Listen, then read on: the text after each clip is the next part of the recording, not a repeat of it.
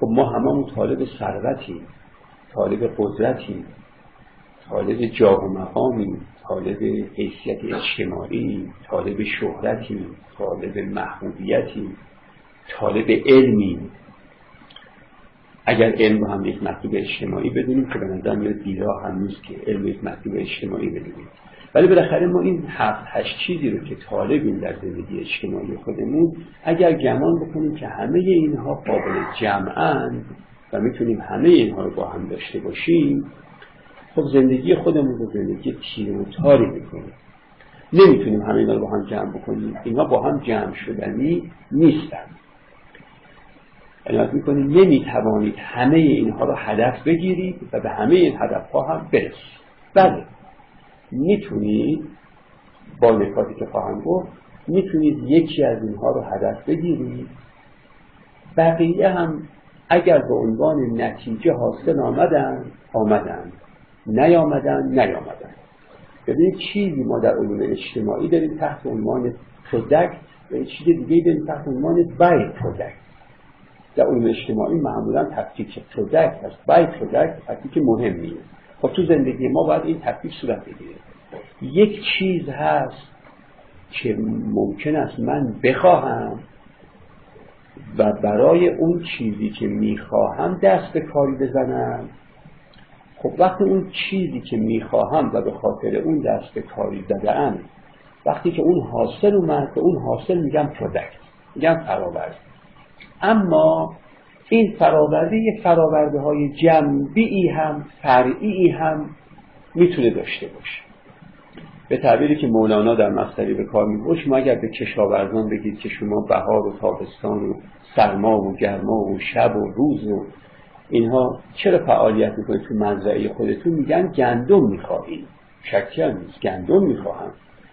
و بنابراین پرودکتی که حاصل میاد اگر همه چیز باشون مساعدت بکنه گندم اما خب بای پرودکتی به نام کاه هم خواهد بود. هیچ کشاورزی کشاورزی برای کاه نمی‌کنه برای گندم می‌کنه. اما البته وقتی گندم حاصل اومد ممکنه چیزی به نام کاه هم حاصل بیاد. کاه رو باید بای پرودکت تلقی کرد یعنی محصول جنبی محصول فرعی. چون مطلوب های اجتماعی قابل جمع نیستن نمیشه همه اینها رو هدف گرفت. اصلا و اگر همه اینها رو هدف گرفتیم به هیچ کدام نمی‌رسیم. اما می‌شود در میان اینها دست گزینش بزنیم و یکی رو هدف بگیریم. همه سمت و سوی خودمون معطوف به اون بکنیم. همه کوشش ها و فعالیت های خودمون رو متوجه اون بکنیم. اگر بقیه مطلوب های اجتماعی هم به عنوان بای پرودکت حاصل آمدن بسیار خوب. و اگر هم حاصل نیامدن اونم دیگه بسیار خوب چون هدف که نگرفته بودن. هدف وقتی به هدفش نرسه ناکام میشه. من که اونا رو هدف نگرفته بودم. بنابراین حاصلم که نیامدن مشکلی نیست. مثال بزنم. اگر شما در زندگیتون مثلا قایت قصوای خودتون رو فرض کنید علم قرار بدید. بدید فقط در طلب علم. خب البته ممکنه به عنوان یک محصول فرعی به جهت کسب علمی که می‌کنید به ثروتی هم برسید ممکنه برسید و ممکنه هم هست البته نرسید ممکنه به حیثیت اجتماعی هم از این راه برسید و ممکنه هم هست نرسید ممکنه به جاه و مقامی هم برسید و ممکنه نرسید اما لاقل به علم خودتون رسیده اید. بنابراین باید این گزینش صورت بگیره. حالا این گزینش بر اساس چی باید صورت بگیره و چه معیارهایی در این گزینش مهمند اون بحث دیگری است که ممکنه به اشاره بکنم و به احتمال قریب به یقین اشاره خواهم کرد. اما به حال این مهمه که این گزینه صورت بگیره و خیال نکنیم که همه اینها با هم قابل جمعن. در زندگی به تعبیر نیما من بارها گفتم تا چیزهایی ندهی چیزکی به تو نمی‌دهند. اینجور نیست که بتونی چیزهایی رو ندهی و چیزکی بگیری. باید چیزهایی داد و چیزی گرفت. اونی که چیزی می‌بینید گرفته از در هستی بدونید که چیزهایی رو داده است. اما اگر می‌خواست هیچ چیز رو نده خب چیزی به دستش نمیومد این نکته خیلی مهمه. این نکته رو در فلسفه باستان در فلسفه رواقیون و بعدها در به ارتفاع فلسفه رواقیون در فلسفه فیلسوفان مسلمان تحت این عنوان می‌گفتن می‌گفتن که جهان طبیعت عالم طبیعت دار تزاهمه تزاهم یعنی چیزهایی که جا برای دیگر تنگ می‌کنن. تزاهم یعنی جا تنگ کردن.